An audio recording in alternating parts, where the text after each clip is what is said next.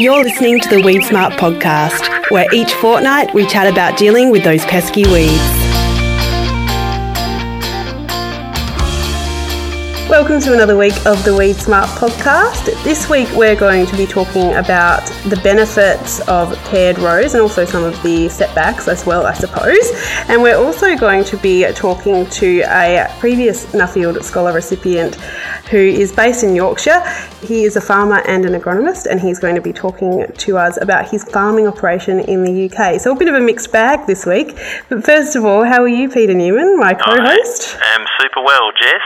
And, and how are you? Yeah, really good. It's been uh, great to finally have. Uh, a winter where it actually feels like winter right at the start of winter over on the west coast. We've been getting a lot of rain in a lot of parts of the state, state which is both good for the farmers and anyone who wants their garden to look good in the metro area as well. Pete, how's the farmers been receiving the rain in your patch? Yeah, just where I am, Jess, it's excellent. It was a little on the late side, a very dry summer, and then it's once it's come, we've had a, a rain every week for a few weeks now. So, yeah, really beautiful, and the crops are bursting out of the ground with the warm soil. So, yeah, looking really nice. Yeah, unfortunately, not the same story for all the growers in the northern region. Some of those growers have not had any rain at all, and it's been very dry. So, yeah, it's not good news uh, for those growers. Hopefully, it turns around though. But yeah, been very wet in WA for many parts. And how have you been going outside of work, Pete? Any news to report? Uh, well, this lovely weather means that it's nice mountain biking time. So we've got one mountain bike track in Geraldton, which I hit a little bit in winter, and I'm not very good at it. I've got to be honest. And yesterday, I uh, I went off a cliff, Jess. I Oh, um, no. I had a major. I was going up a hill, and it was right alongside a cliff, and I just got to the very top of it, and I overbalanced. And I just sprung like a frog off this cliff, Oh and it was about a probably an eight foot drop, and I just landed on my hands and knees in soft dirt, Oh. uh, surrounded by rocks. So I just was laying there thinking, "Oh my goodness, I've had a major there, and I haven't hurt myself. It was Oh, a miracle." So Oh, very yeah. good. What about you? Any any silly injuries on your front, Jess? Well, I actually have done some mountain biking in, in the hills in Perth before, and luckily I have not had any injuries. I haven't fallen off. I've only done done it a couple of times, but if you've come off, that makes me a bit that makes me concerned. Uh, you, when you do go down some of those deep drops in the mountain biking trails, like you just you just can see how it could go so wrong. But it Yeah, is a lot of fun. falling off a little bit, you're not going hard enough. Yeah, I well, I've only been a couple of times, so Yeah. maybe yeah, maybe I'll leave it at that, so I don't completely smash my body to uh, to little pieces because it can. I've got some friends who do it regularly, and they've definitely had their fair share of serious injuries. Yeah. No, I did have a stupid injury over the weekend. I just dropped one of those BOSU balls on my knee, so I wasn't even doing an exercise. I was just setting up for an exercise, and then.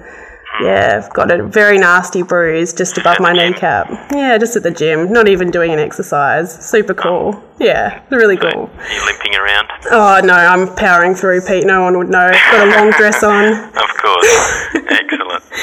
Well, let's get into these interviews. We're going to kick off with a farmer from the Mallee region. He's a grain grower, Peter Aikman. And if you'd like to follow him on Twitter, his handle's at P underscore Aikman, A I K M A N.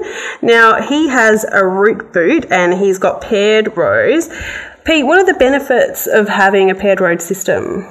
Well, I guess in terms of what we're talking about, Jess, it's just that extra crop competition. So, what growers can typically have is, a 12 inch row spacing, 30 centimetre row spacing, and on each tine a little paired boot which might split the seed three or four inches. So, it gives them, uh, it effectively reduces their row spacing without having to add tines to the bar. So, uh, just, I guess it is the cheapest way to effectively reduce your row spacing. Uh, in we haven't got lots of data looking at what that means for crop competition, but I guess everybody instinctively knows that if you can reduce the row spacing, the crop can cover the interrow sooner and reduce that sunlight that can get to the weeds. It, you know, we're on the right track to increase crop competition. Definitely. And Pete, obviously the root boot is not the only option when it comes to pair rows. What are some of the other options people can look to if they're interested in this system? Yeah, a lot of seeders, a lot of the companies have their own system now. And if anyone's seen me doing a, a video, an AHRI video in front of my uh, bookshelf, you'll see a stiletto boot on the bookshelf, which is one of the Western Australian designs, uh, which is another version of it. But yeah, there's a range of, of, of different ones out there. It's not just all about the root boot, but yeah, it's just interesting that we went from everybody single shooting maybe 10 years ago to, uh, I'd say it's almost not the majority of farmers that are doing paired row sowing, but it's a high percentage. It was really quite a rapid adoption in a short space of time across a range of machines. And why do you think that there was such a, a rapid adoption?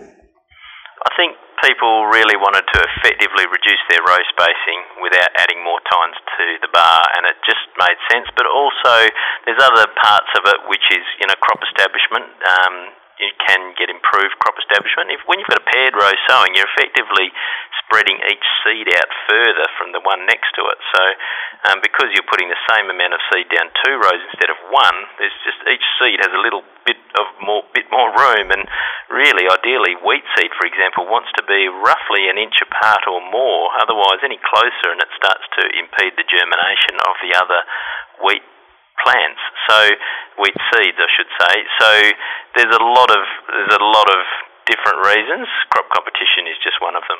Yeah, certainly. All right, well, let's take a listen to the interview with Peter Aikman and get a bit of an idea of what his farming system is all about and his experience. We're chatting with Peter Aikman on the Weed Smart podcast today. You can actually follow him on Twitter. His handle is at P underscore A I K M A N if you'd like to follow him. And he's a Mallee grain grower, and we're going to talk to him about his farming operation and how he uses paired rows today. But first of all, how are you going, Peter? Yeah, good. Thanks, Jess. Thanks for the call. Yeah, really appreciate you taking the time out to have a chat with us. It's always good to hear about what farmers are doing on the ground. So, firstly, can you just tell us a little bit about your farming operation? Yeah, no problems. We uh, we're currently farming at Annuello, which is in northwest Victoria. Predominantly sandy soil types, sandy loams. Yeah, rotation. Generally, we're 100% cropping, but it's made up of around about a third wheat, third barley, and a and a third legume. Some lupins on sand and lentils, vetch, uh, vetch for hay, and brown manure for the third legume. Yeah, right. And how has the season gone for you so far? Have you had a good start to the season, or has it been below average? Uh, well, it probably started at the end of last year. We had quite a bit of harvest rain, um, which was annoying at the time, but with such a dry first six months of the year, we're actually thankful we have got yeah. some subsoil moisture up until the start of June, I think most of the farm had only had about 30 mil of rain. Yeah, so right. Definitely um, yeah, in the bottom 10 of 100 years.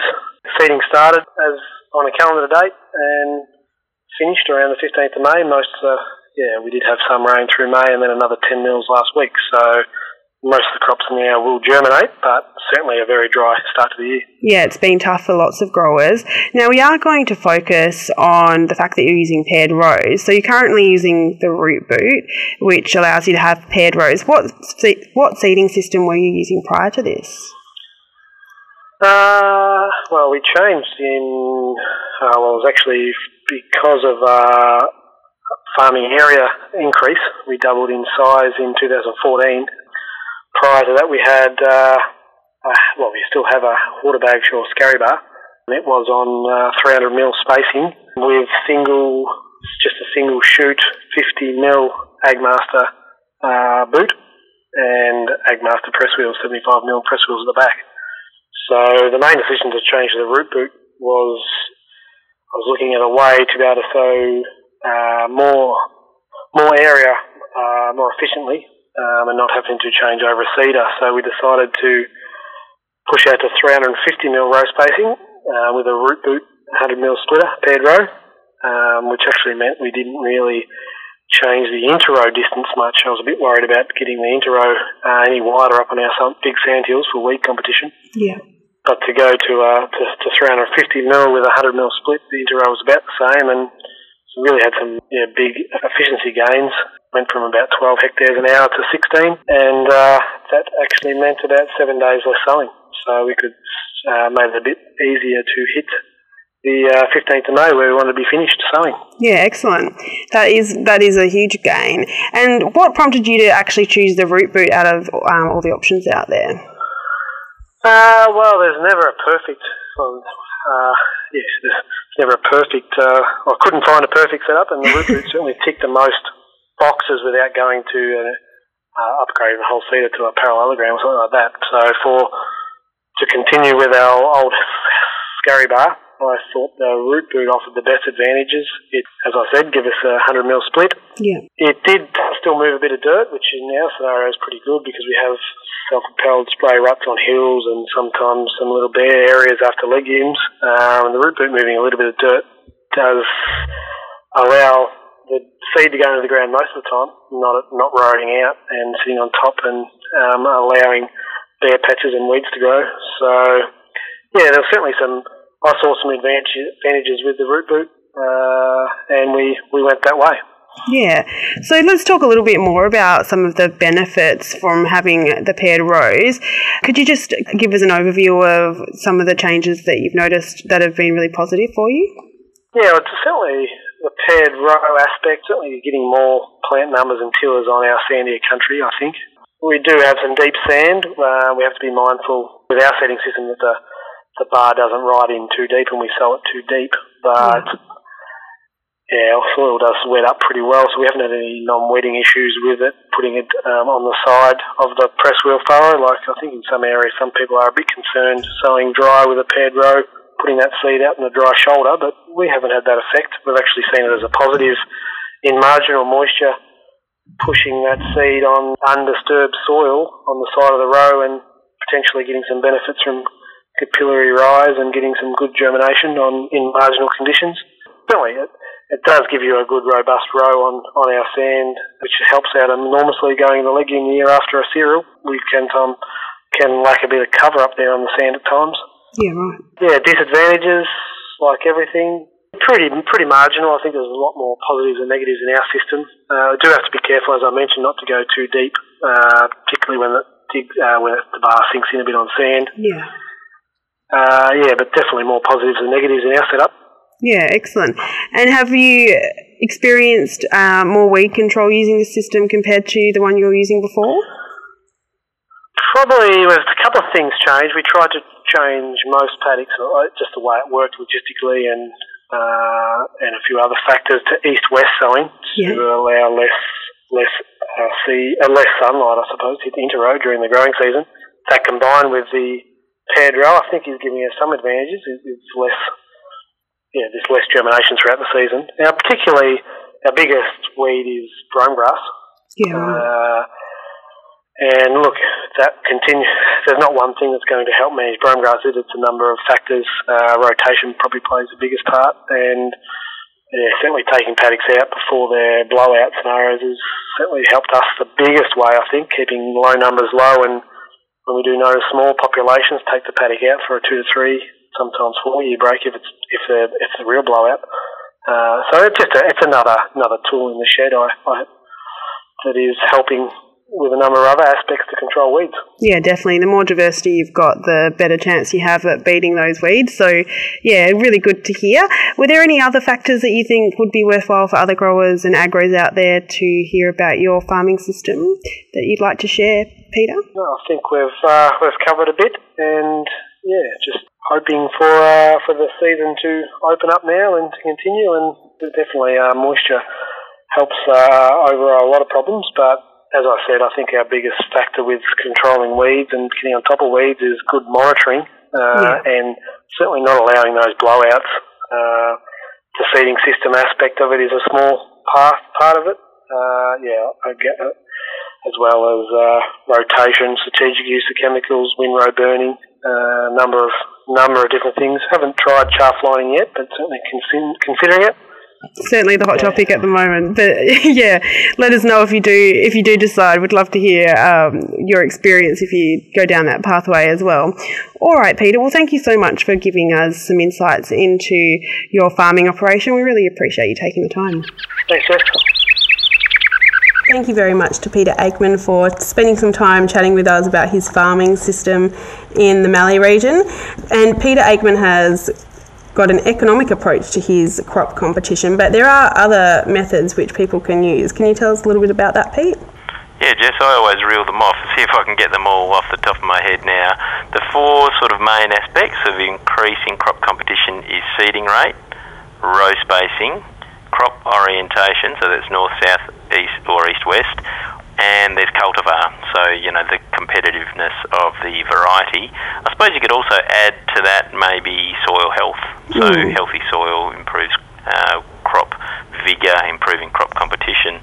And what I like about what Peter has done is he has really chosen the most cost effective way to do it because he's gone east west sowing, which is essentially free, yeah. and uh, he has chosen the root boot in this case to go paired row sowing, which was a cost to you know refit the bar with uh, paired row sowing, but a pretty small cost in the scheme of things to effectively reduce the row spacing and still have good stubble handling and herbicide safety and all those important things as well. So really simple economic way of increasing crop competition.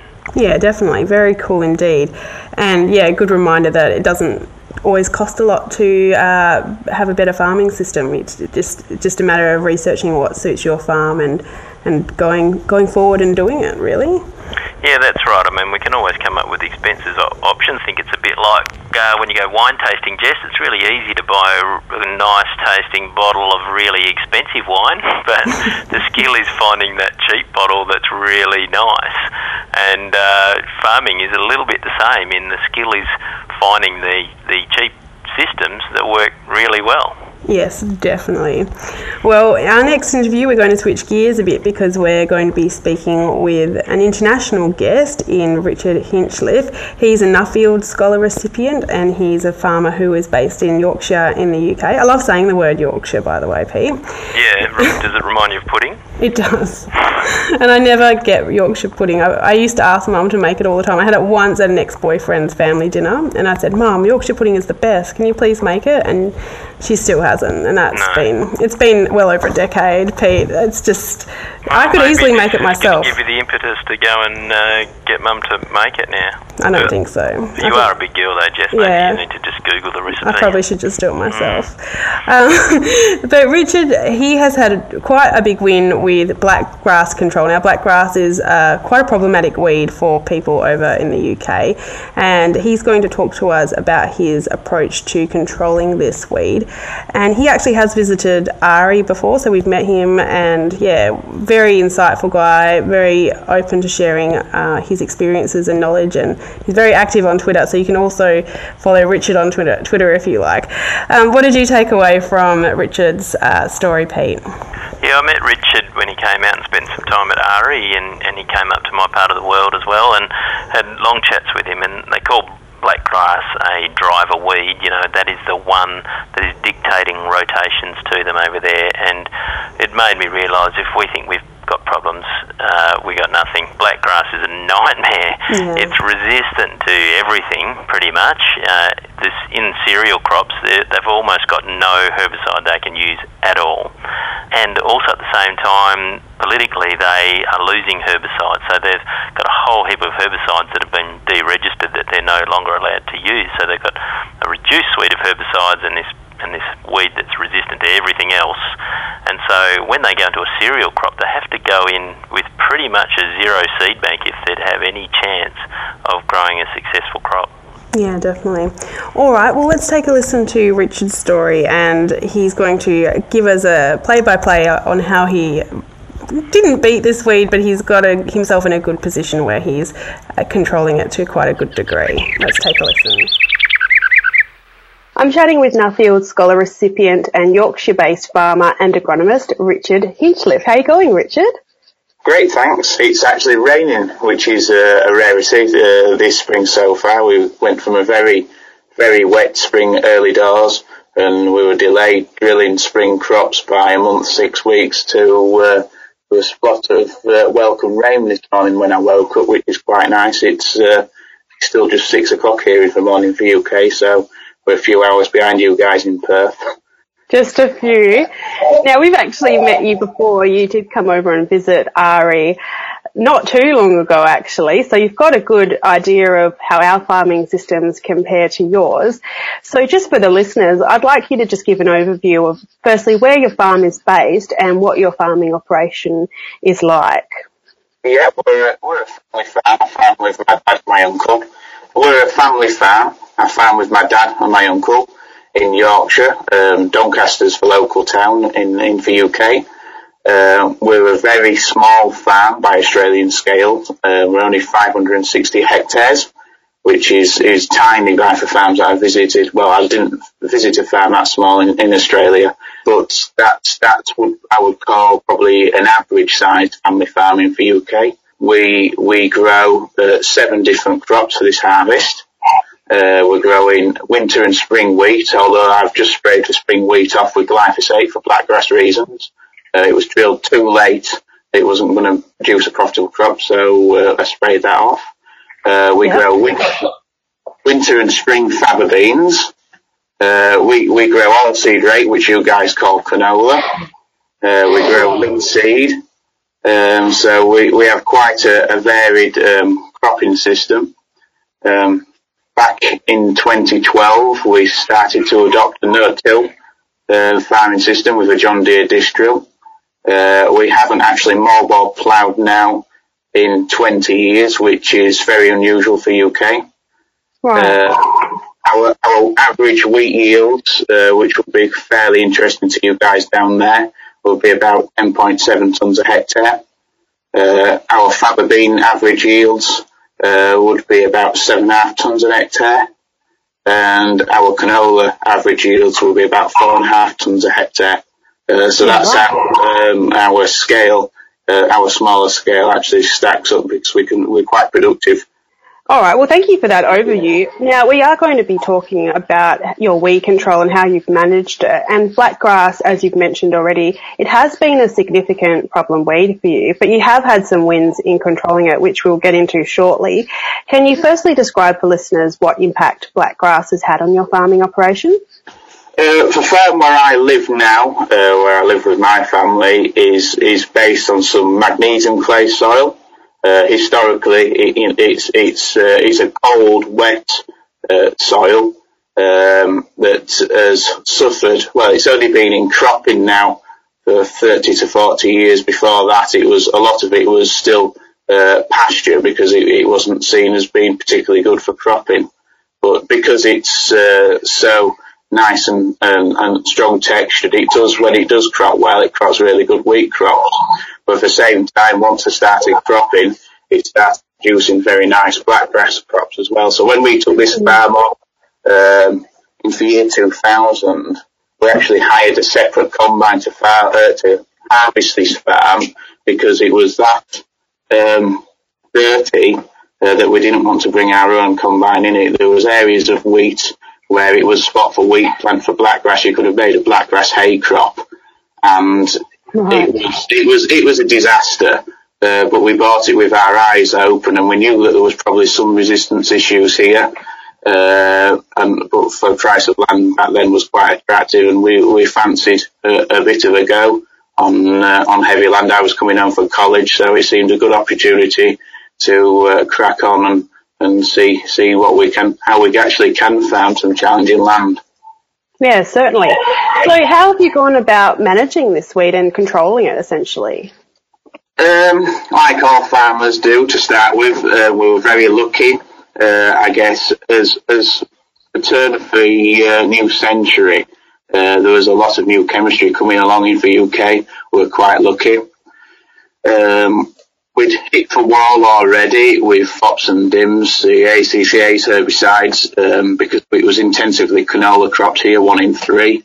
Uh, so they'd seen a lot of ACCase, your clethodim type herbicides, but we didn't have clethodim back then. It was proper physipophum for type, uh, cycloxydim. They'd, they'd all hit a wall. Um, so we started stretching out for canola and for rotation because that was an issue crop. Uh, pre-M herbicides were only just starting to come in for UK back then uh, which was uh, had never been seen before. So that was a stepping stone. Uh, we also had uh, development very soon on of ALS contact herbicides uh, in our wheat crops. Uh, and that gave us, we had a period of 10 to 15 years worth of technological advances actually uh, kept us in a nice place. We never eradicated the blackgrass, but we could always keep it at manageable levels. And I would say about five years ago, uh, we hit a wall where all contact herbicides were uh, what we would call 3R resistance and pretty much totally stopped working. So we we we we went to uh, we we had we had a sudden realization that if we weren't going to do something, uh, we we're going to go uh, we're going to go and hit the wall hard on this farm. So we had to you know go back to good old cultural contact uh, techniques. So we, changed our cropping uh, to uh, become less intensive, more introducing spring cropping again. Uh, we absolutely start drilling later, so our residuals would work better because it was even cooler than normal. It was damper. We went for massive seed rates. Our seed rates that we seed on this farm for wheat will be about 550 plus seeds a metre squared, which is about uh, nearly 300 kilos a hectare of seed on this farm. Right. Uh, so that's a big difference to back back home for you guys. Uh, we went to a no-till system, which is it's uh, strange because if you do it really well, you can have a really, really good win with blackgrass. But if you do it really badly in this country, you can be um, you can be devastated by it. One of the main things we started doing was we started um, spraying crop out with glyphosate early when the wheat was flowering. So not crop topping as you guys would crop top early. We would spray out to kill for wheat and to kill for blackgrass. But we don't have, the only uh, uh, total herbicide we've got is glyphosate. So uh, we don't have paraquat, so we can't double knock. So glyphosate resistance is always something that's at the back of our mind from your guys' experience with ryegrass. The final area on for Kate now is that we're, we're going back to, the well, we've rode all of our farms forever, uh, but this farm we've gone back to even roguing blackgrass now, and uh, all the wheat, we, it was a small, we only had 40 hectares of wheat on this farm this year, and we pulled less than 20 blackgrass. Uh, I would say in the entirety of our um, roguing program, because we rogue all for wheat and everything that we can walk through, I would say our roguing program will be twice as quick this year because we've had a really good blackgrass year. And I would say on average in good fields we're pulling less than one or two black blackgrass for every 10 hectares. In the worst black blackgrass fields we'll be pulling three to four handfuls a piece. Not even that, probably three to four handfuls per 10 hectares um, with three of us. So uh, it's a real good good win. And once you get to that where we have got to take now where hopefully we're, uh, we're controlling the seed bank and, and reducing numbers because blackgrass will only survive five to seven years possibly. And because we're, yeah. not, we're not cultivating now, we're hoping to keep that seed bank that we had before down below. So well, it's a it's a slow win, but every year, last year was we've had three wins. This is our third win now. So hopefully we're getting to a, a one big win. Excellent. Yeah, hopefully you are. And are, are, farmers nearby to you taking notice of your success with your approach? It's interesting because blackgrass has been the main talking point in arable cropping farming in the UK for 10 years now, I would say. It's, you get fed up of reading it in magazines. It's that boring for me now in the sense that you, it's all the same stuff. And there's, I would say, farmers fall into two camps in the UK. There's a small majority, if that doesn't sound too weird, that have really got the message and they've got the IPM message and the cultural message and all the real good messages and they're adopting it. And there's a load of, load of folks that still sticking their hands, their heads in the sand, sorry, of thinking that something's going to come along and save them. And nothing in a can's going to say it's got well beyond that point now. And you talk to them and they are getting big because we, we have like a blackgrass. I mean, we don't have anything as organised as our in the UK, unfortunately. Uh, but there's bits of blackgrass messages coming out there from various folks.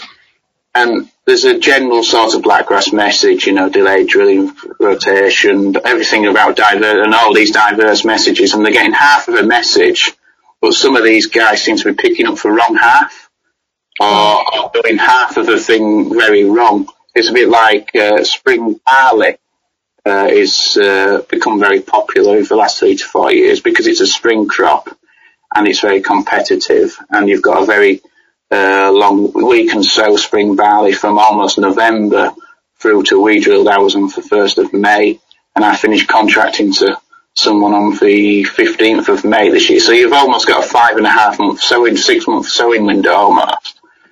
Mm. And uh, the idea is to go in and to cultivate and prepare your seedbed in, in the autumn or not cultivate at all depending what your preference is and then go low disturbance in the spring. But uh, one of the neighbours, he'd gone in, he'd dried everything up in the spring, drilled it. We still had power, he was power harrowing it to create a seed because it was that wet and awful.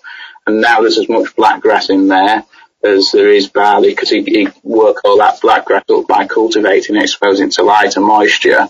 And instead of going my field next door, where I just slit it in with a low disturbance uh, disc drill, is fairly clean from blackgrass just because culturally it was a better thing to do. So there's there's a lot of people getting half messages that. So it, it's a real mixed bag. It's not probably.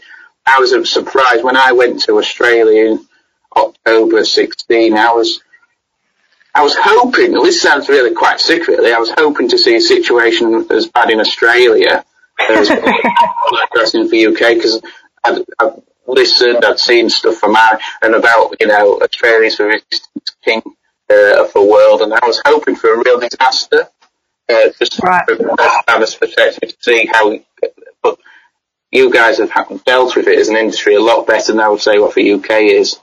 Um, but I think farmers uh, maybe a bit more willing to survive and you know adopt with the changes and realise a bit sooner because it's it's possibly but it is a lot harsher farming conditions down under, I'd say. Yeah. Well, thank you so much, Richard. Really interesting insights. It's always great to be able to catch up with someone from the other side of the world and see what your approach to controlling weeds is and what success you're having with those approaches you're using. So we really appreciate you taking the time to have a chat with us. Thank you, thank you. I, I would say of all my visits, I really enjoyed Australia so much because apart from the climate, you know, for farming systems, the crops grown uh, is just so similar to what I'm used to back home. It's just the scale uh, coming from a little 560 hectare farm. It's just mind blowing when you go to WA and you know you can drive for hours and hours and hours along the wheat belt. You could fit the UK, God knows how many times into a wheat belt. It's amazing. uh, and, and, and the thing that always amazes me is the fact that the Australian wheat belt, on average, in a good year, will produce two million more tons of wheat than the UK does. So it's just it's mind blowing, and you guys have got to export it as well, which is isn't isn't so good for us as well. So I watch what's happening with Australia with a great deal of interest. Yes, certainly. Well, we really appreciate it. Thanks so much, Richard. No worries.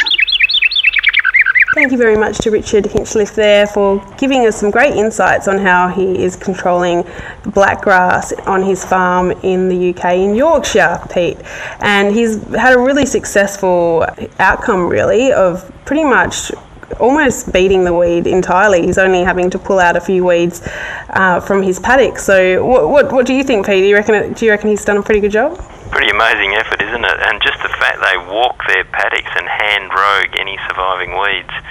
I mean, and grass weeds. We've done a bit of that with wild radish in Australia, but crikey, hand roguing grass weeds, that's, uh, mm. uh, that's another level, isn't it? And like he said, this was uh, a farm that once upon a time they could have baled a blackgrass uh, hay from it. So, yeah. yeah, amazing effort, and just goes to show, Jess, it's all about seed bank. It is definitely.